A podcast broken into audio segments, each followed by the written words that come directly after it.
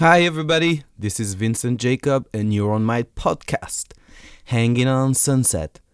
Today is another episode of our summer special series recorded at the Pioneertown Film Festival back on Memorial Day. I'm not going to lie, this was my favorite encounter of the festival because Graham Leader, my guest today, is a producer of a very important movie not just for me, but for a lot of musicians and fans of music around the world.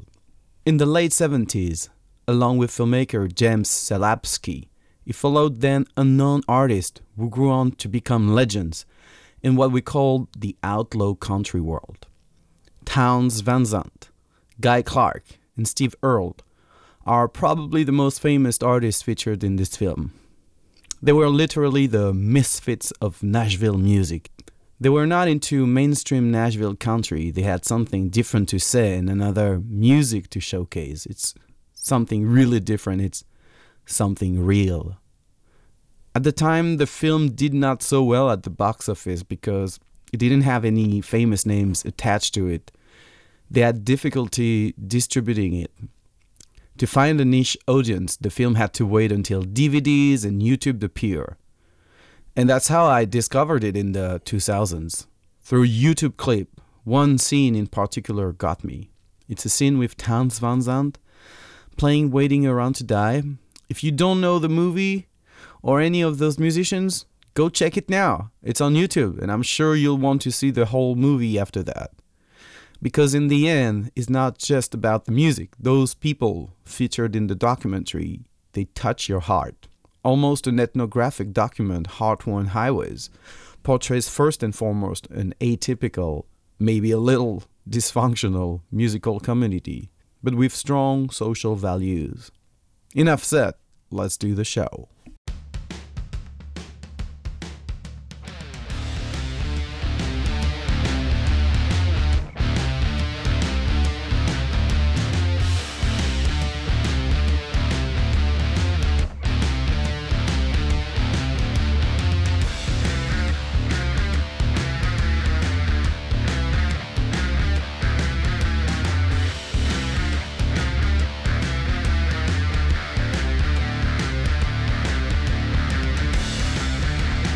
Hi everybody, this is Vincent, and today I'm still at the Pioneertown Film Festival, and I have the immense honor to be with Graham Leader, the producer of Heart-Worn Highway, which is a very difficult title to say for a French person. we, uh, that's uh, that can be difficult in any language because Heart-Worn, as a word, uh-huh. did not exist. Oh really? Yeah, it was it, it was a word that's come out of this film, and it was a, a word that was the uh, invention of uh, the editor oh. and uh, assistant director Philip Schopper, who's still around actually, and we're still oh. very close, very very close friends. Oh, that's nice. So Heart-Worn is people say what? Uh, Heart-Worn, okay.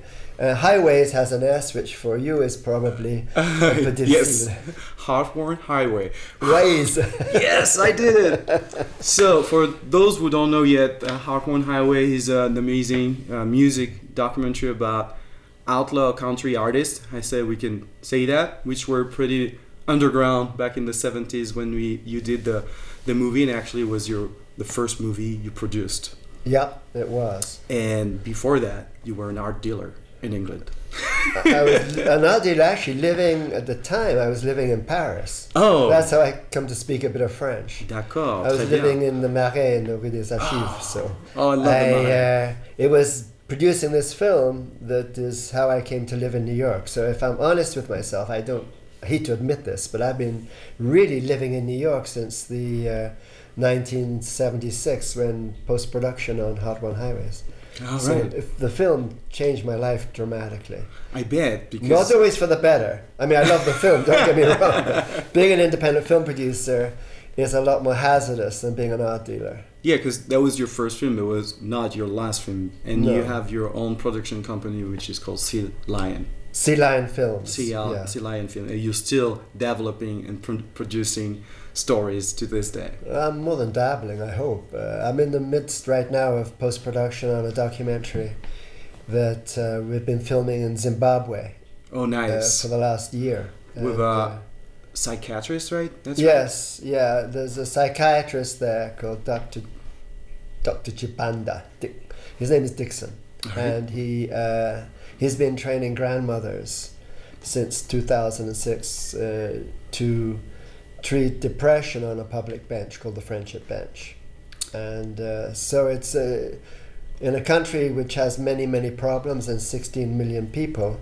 He was one of uh, nine psychiatrists who had to tackle a problem that was immense. You know? And uh, he had no resources so he came across the idea of grandmothers and you know i was close to my grandmother and very often i wish So she was around today it would have helped Yes. so yeah So I get from this that you're producing very different kinds of movies, Yeah. not just music-driven movies. So what makes a great documentary for you? Is it uh, a great documentary is a great subject uh, in the hands of a, a really you know really strong director and for me it's it's you know I, I it typically would be my vision but I will tell you Heart-Worn Highways was not my vision any other film I produced came really from the gen, you know the whole genesis of the project and the Mhm. fulfillment of was was mine you know as an overseeing kind of creative producer but uh, Heart-Worn Highways was Jim Szalapski's Mhm. vision And he made you want to become a producer? I got to know him. I met him in Paris briefly. He came to stay with me. I was living in London at the time we met, and uh, he wanted to. He wanted. He had never been to Europe before, and so he came to stay with me with his girlfriend, and he bought a deux chevaux. Uh-huh. you know. Oh, yes. And he traveled all around uh, England and parts of uh, France in his deux chevaux. My dad and used to have a deux chevaux. Oh, really? Yes. A great little cars. yes. And he was actually a car nut. He used to paint them. He was a, he was a graphic artist before he was a, a filmmaker. And he, uh, during the, he was staying with me for, on and off for about two or three months hmm with his girlfriend at the time. And he played this music for me. And f- over the course of a couple of years, I guess, it must be two years in all, uh, I really became well acquainted with not just the music, mostly Guy Clark and Townes Van Zandt Mhm. were the, the, what initiation for me. But uh, he uh, he really shared his vision for what this film could be, and I, I, I there was a time right in the mid '70s when the art market just seized up. It was Uh-huh. paralyzed. It hasn't happened since then in the same way. You know, the art market seems Im, you know immune to what happens in the economy. hmm But then it just totally seized up. And I was bored and I'd made some money, and so we took a trip down to Nashville together. And you thought it would be a good way to invest your money. Well, no, I just literally walked into a, a bar there called the Exit Inn. I don't know if it still exists, it might do. And Guy Clark was playing. oh. And I walked in and just literally blew me away. And I did. I said I hadn't really thought about producing the film. I just wanted to go to Nashville and meet and hear, you know, hear these That's musicians. amazing. And I was, uh, I got to know Guy, his wife Susanna, hmm and you know, in- those few days we were there, I just asked him what it would take to make the film. And this was November of 1975, and he told me a number which I thought was okay. You know, Mhm. I'd made some money, and so uh, And we were like, filming five weeks later. We were literally filming, and he'd been to- he, he had the the crew was a, six man crew, everyone in their mid twenties, right? hmm and every one of them knew was clo- was close to Jim, and I had gotten to know them over the time our friendship developed because I would go to New York on art business, and uh, so everybody was lining up to come on board and make this film, and the grip was living in Canada. He was he was he was Oh. dodging the Vietnam War. He was a, a he was a draft dodger, Uh-huh. and he snuck across the border to. yeah, Mike Wow. Harris, Michael Harris. All He came to uh, yeah he came to work on the film, as did uh, the editor Philip Uh-huh. Schopper, who was also the assistant director, the sound man Alvar Dugard, who died uh, literally a few days after Jim. Oh wow. Neither of them saw this film to, to you know to, to get any kind of recognition or. uh, You know, it, it, it was really an orphan for about 25 years. It, it Mhm, existed mhm. Yeah, I guess the on VHS tapes that were passed around by musicians all over the world. It's a cult movie. Yeah. It's a cult movie. Didn't get a lot of recognitions when it was first out, I guess, and over the years building around uh, a community of passionate musicians, I guess. Exactly. And that, that's how I got to, to to know the movie in the first place because I, I saw a clip in the 2000 uh, early 2000 on YouTube at the beginning of YouTube I saw that powerful scene with Townes Van Zandt uh, performing "Waiting Around to Die," and I was hooked. And I guess uh, that's a, a, fan favorite scene uh, of the movie. Yeah. And to me, it's very powerful because you have three amazing characters in that scene. You got Townes, of course, that's performing an amazing song. But you got also that uh, girl who's here. Yeah, she's beautiful. She's beautiful and yeah, she's, she's doing the washing up at the beginning. yes, I love, exactly. the, And- I love the way she drives her pants on her ass. It's just like a country girl, you know. And you've got yeah, Uncle Seymour, Yes. who was really the uh, he was the heart of that community. It was a, you know, it was uh, at the time it's, it's it's radically changed now, but at the time it was a, you know it was a very modest Uh-huh. you know community that had uh, and he he- he'd lived there I think most of his life and uh, He was 79 when he was yeah shot and uh, he was born in 1896 Mhm. which is make it even more powerful because when you realize that you're like okay now i'm not just watching a documentary i'm watching a piece of history and he he was uh, from from a, a family of former slaves yes which is makes it even more powerful because now you understand how music is intertwined with American history, which really uh, is important to me. That's why I like to go back and traces to the history of modern music in the U.S. because ultimately it all comes back to the history of the slaves and slavery in the U.S. But I think if you want, as a foreigner like me, if you want to understand America to this day, you have to do that journey of trying to understand the history. And music is a good thread i guess to follow to try to understand that. And that's why i think this documentary you've produced is very important to me and many. Well, it's a it's a nice perspective and it's valid. Uh, you know, Townes uh, really respected, and uh, uh, Uncle Seymour was a sort of self-proclaimed. He wasn't a preacher, but he talks about God and he talks about it's re- it's really just having faith, you know, mm-hmm. and having great values. And Townes, you know, um, was. Uh, he was a free spirit, but he uh, he he found real comfort and guidance being close to Mm-hmm. Uncle Seymour, as everybody did in that community. He was really he was he was really loved, Mm. and uh, but uh, he was also. He's just a great guy to hang out with. You know, he was really, he was really just a, an amazing human being. But yes, the history is interesting, and it ties into all you know, blues and gospel, and but also the interesting part of how uh, uh, of you know this kind this uh, out so-called outlaw country music.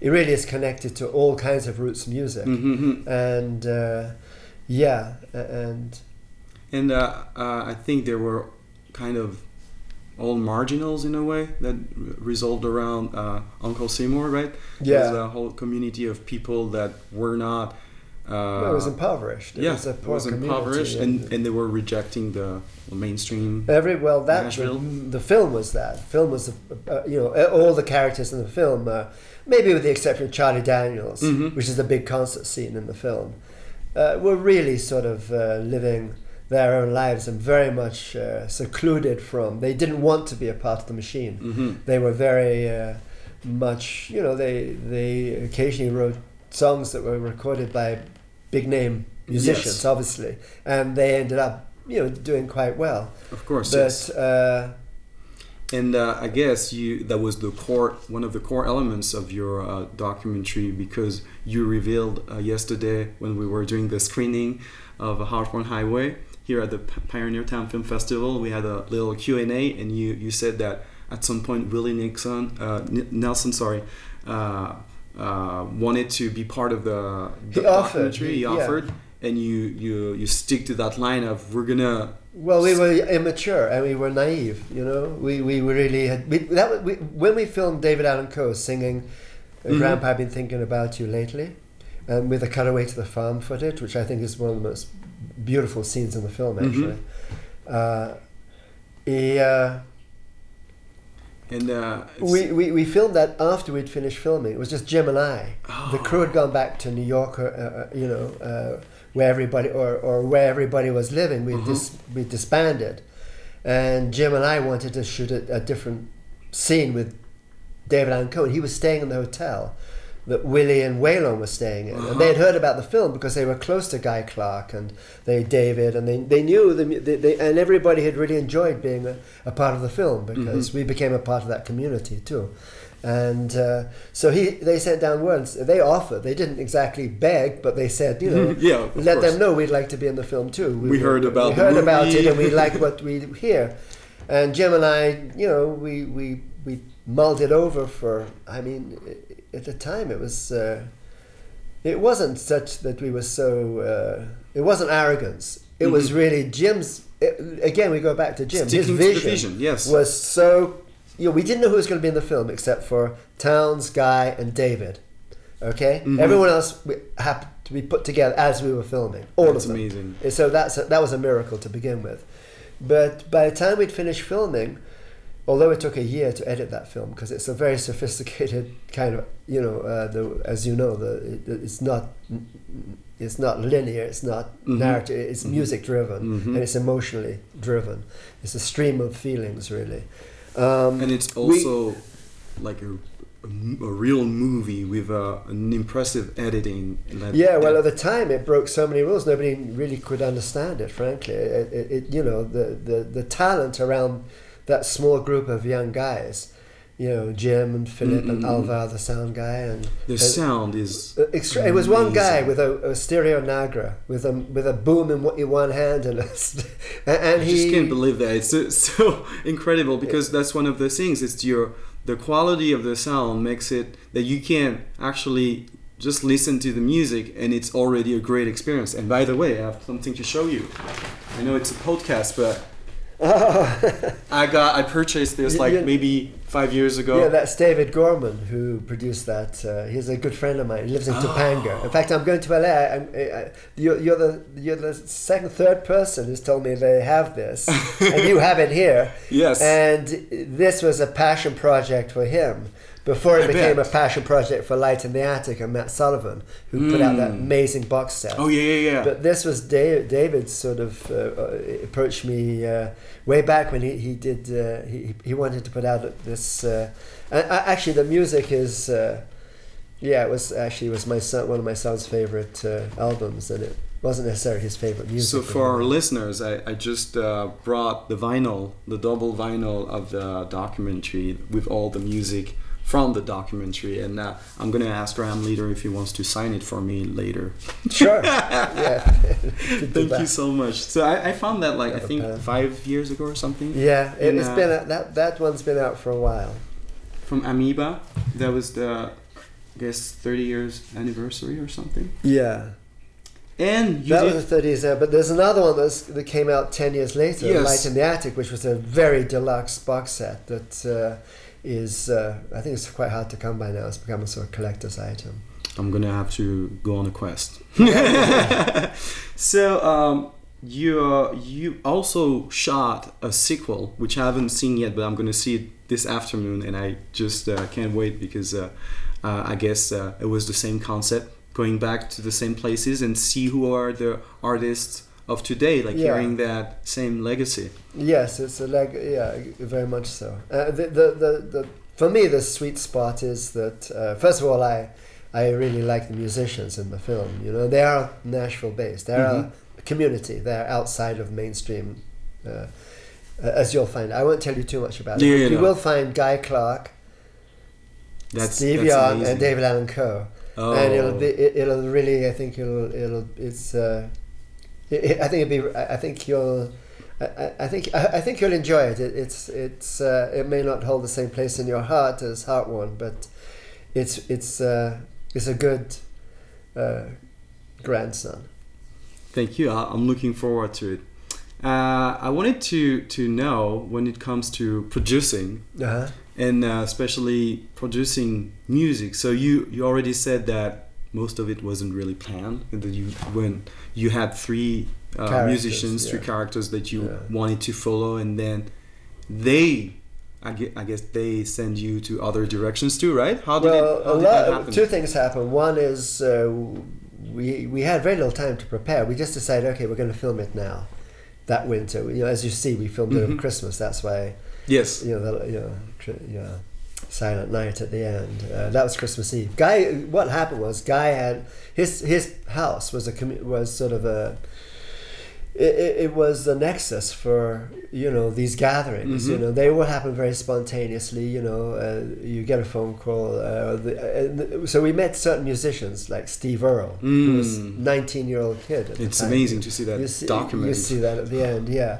And great musicians like Bill Carey and Mm-hmm. Richard Dobson and people like that. But a lot of it was just uh, through listening, through word of mouth, and uh, you know, uh, yeah, it, it, it was very, it was it was all put together was spontaneous. Even filming David at the at the prison, hmm you know, was uh, done on the on on the road, which was you know at the. I don't think you could do that today. Yeah, Film yeah, I was gonna say like the, the Uh, hassle to get the permission. Yeah, it was it was all it was all like that. But it, it, it came. To, I mean, we filmed a lot more musicians than Mhm. actually are in the film. hmm But the one you know, so Yes. we weren't really clear about. We just clear about the values of, you know, singer songwriter. Every sing uh, every singer sings their own song. hmm Uh, so it had to be that, and uh, they just uh, you know it, it was really just the quality of the music and the writing hmm and it just happened they they were about to emerge into you know major influential you know uh, Actually, musicians. so much influential that back in 2015, I've been part of a kind of a similar project. So for French TV. Ah. So uh, we filmed. Uh, well, I, I was the one of the musician, and I, actually I was the uh, with my wife Fanny that, that you met. She's the PR of the festival too. oh that's your wife Yes. I, were you sitting in the front last night with her yes. Exactly. oh I was I was wondering you looked like you might be a couple yes, we've been married. E- oh For 10 great years. she's she's really sweet I, I, I haven't had much we haven't had a lot of interaction but the little bit we've had Uh-huh. has been really lovely. She's just been extremely thoughtful and friendly and charming, and she's lovely. She's beautiful. So Thank you lucky for her. lucky both of you. so uh, in 2015 we, we were approached by a french uh, channel french uh, director and he said oh we know uh, you guys are french couple that are performing music in california can you take us to the places you like? And uh, we do a, kind of a road trip together and you meet other artists that you like that you want to showcase. And so we did that. And we started here in joshua tree and we we've been around you know the the area uh, or uh, we've been to Salton Sea at Slab City there's a little community uh, around there and we did performances and uh, we wrote a song during the entire trip inspired by all the musicians we met.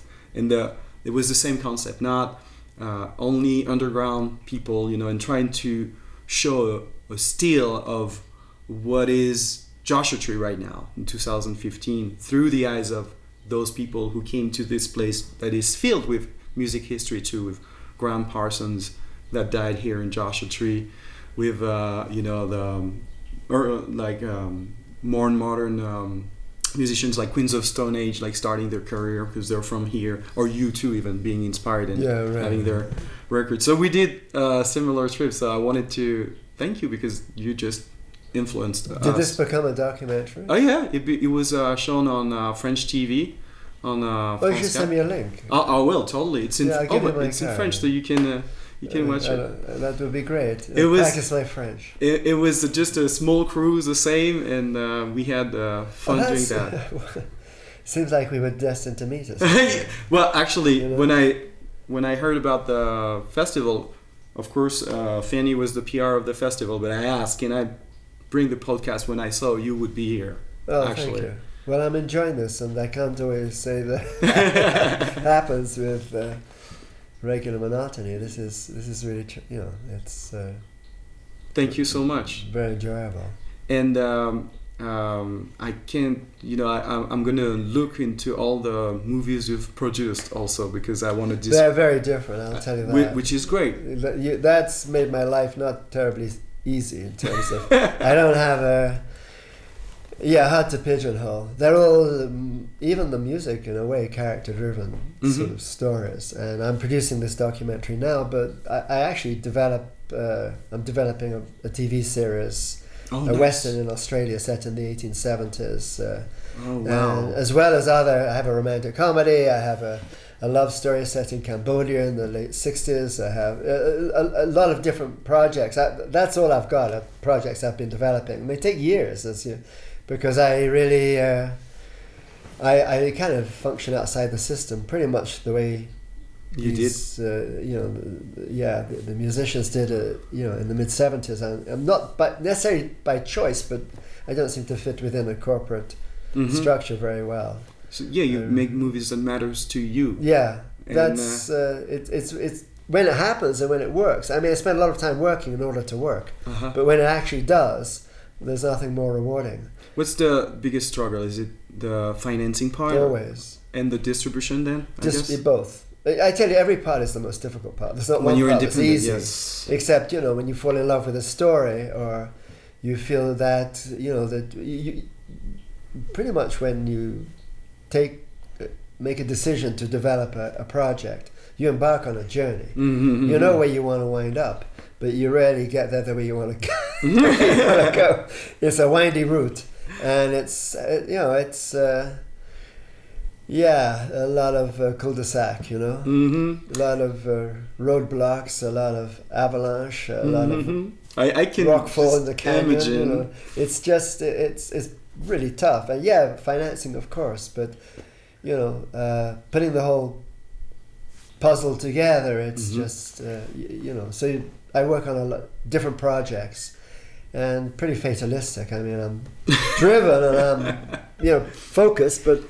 I, and when once I lock onto something, I'm pretty singular. Mhm. But uh, it's That's uh, the key, I guess. You, you have to be like. yeah, and you can only do that if you love it. You know, Mhm, you, mhm. you can't stay the course otherwise. It's it's uh, it's easier to just do something else. I'm asking you that question because I have uh, that little dream of myself that one day I'm going to produce also a, a music documentary. So. Oh, you will. I'm sure you will. And uh, you know when we started Your hanging. passion and your knowledge, you will. Uh, uh, you just Thank you. Be true to yourself. When we started uh, hanging on Sunset, I was uh, actually liter- literally hanging on Sunset Boulevard with that much music history over there. At the same time, realizing that it was over, that the Sunset Strip was Yeah. uh, just a touristy place, Exactly. and uh, the you know uh, a thing from the past that uh, uh, up and coming artists have moved to the other sides of the city, and uh, so uh, it made me reflect. You know, I was like, oh, it's like uh, walking on a graveyard, but still reflecting about your your own life and meaning, the meaning of your life. So I thought that that was a good title, "Hanging on Sunset," and maybe someday this uh, will become a, a documentary too about the music in LA. or yeah, I don't that might be a good way into it. Actually, yeah. well, thank you so you much. have to have a strong concept that you really uh, that you can build on. I, I'm and if you do, that vision will take you where you need to go.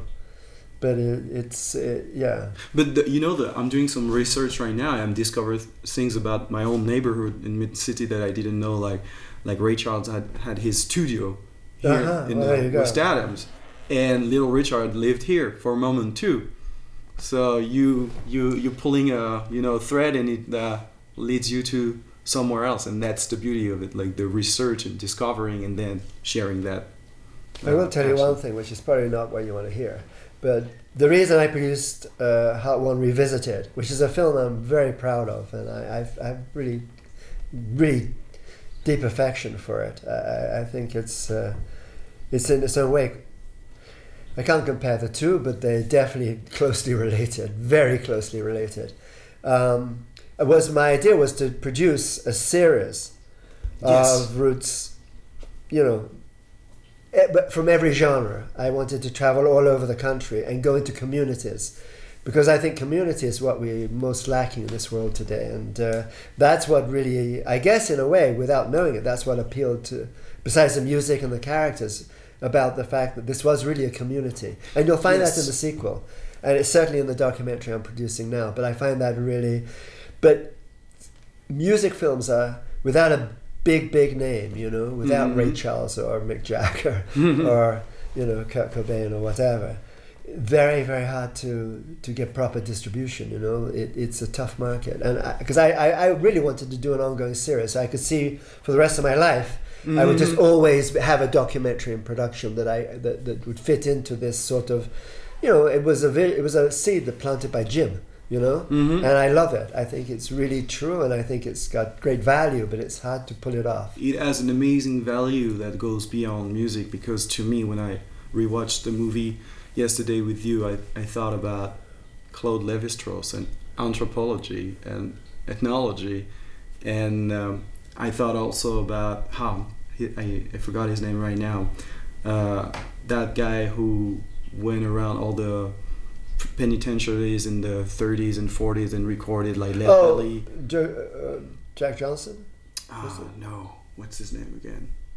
Sorry, but I thought about this like that. There's Lead a Belly? dimension of anthropology to what you're doing because you're showing the values and the how how a community is tied together. Yeah, it's a social Through- value. Yes, the Yeah. social, and that's the to me that's the the merit of the the main merit beyond the value of the music that you're showing, which is amazing because they all have amazing musicianship. But that's what makes me feel that this documentary was, will be still be shown in a hundred years. Well, I tell you what's interesting is I've a lot of the people who came tonight. It wasn't a big audience, but it was a very, very loving audience. I have to say, I felt really well gratified. You know, I've been in screenings where it's just been jam packed, Mhm. and that's also thrilling.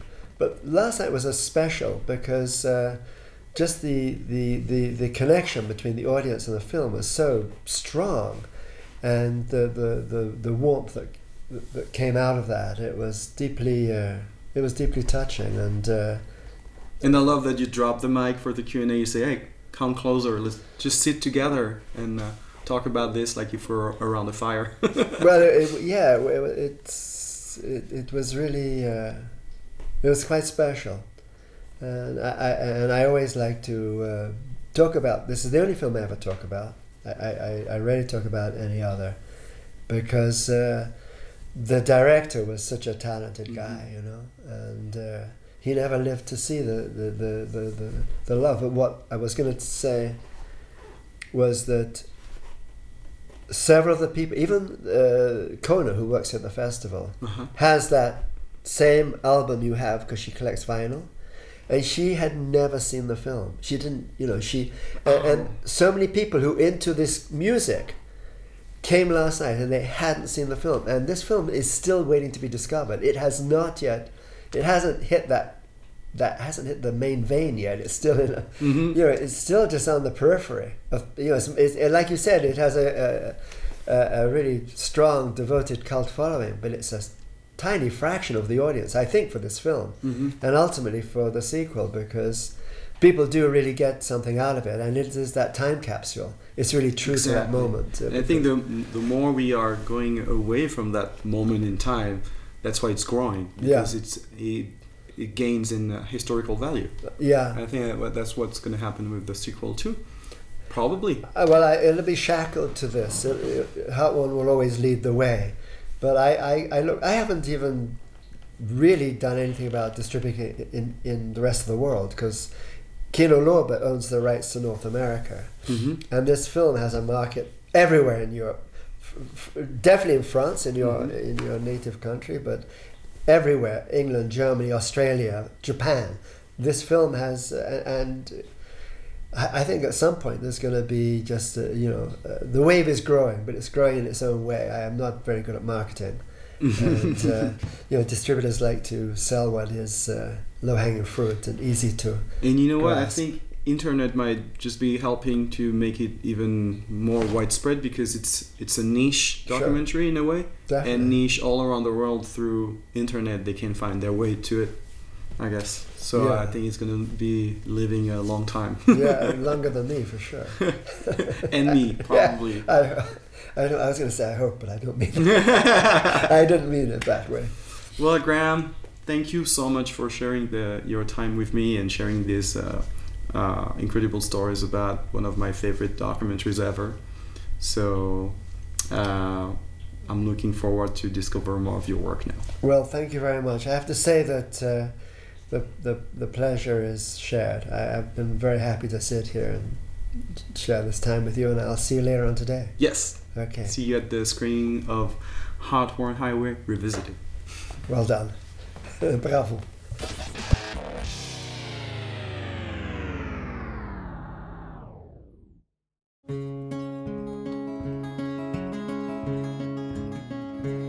It's the first song I ever wrote about. Is it? I had no idea. It's about old man I met in the Well, sometimes I don't know where this dirty road is taking me. Sometimes I can't even see the reason why. I guess I'll keep a gambling, lots of booze and lots of rambling. It's easier than just to waiting around to die.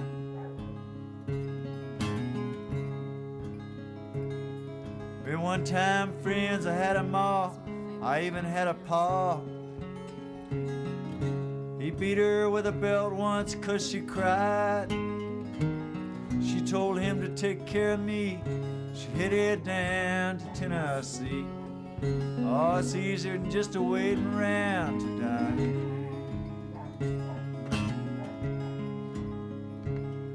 Well, I come age and I found a girl in a Tuscaloosa bar. And she cleaned me out and hit it on the sly.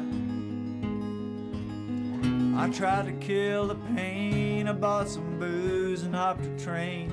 Seemed easier than just a waiting around to die.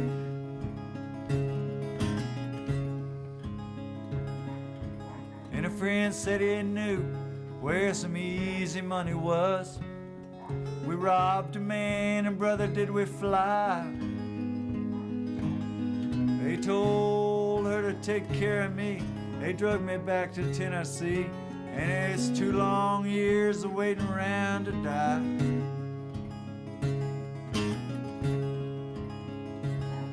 Oh, but now I'm out of prison. I got me a friend at last. He don't drink or steal or cheat or lie. Well, his name's Codeine. He's the nicest thing I've seen. And together we're gonna wait around. and die. Well, together we're gonna wait around.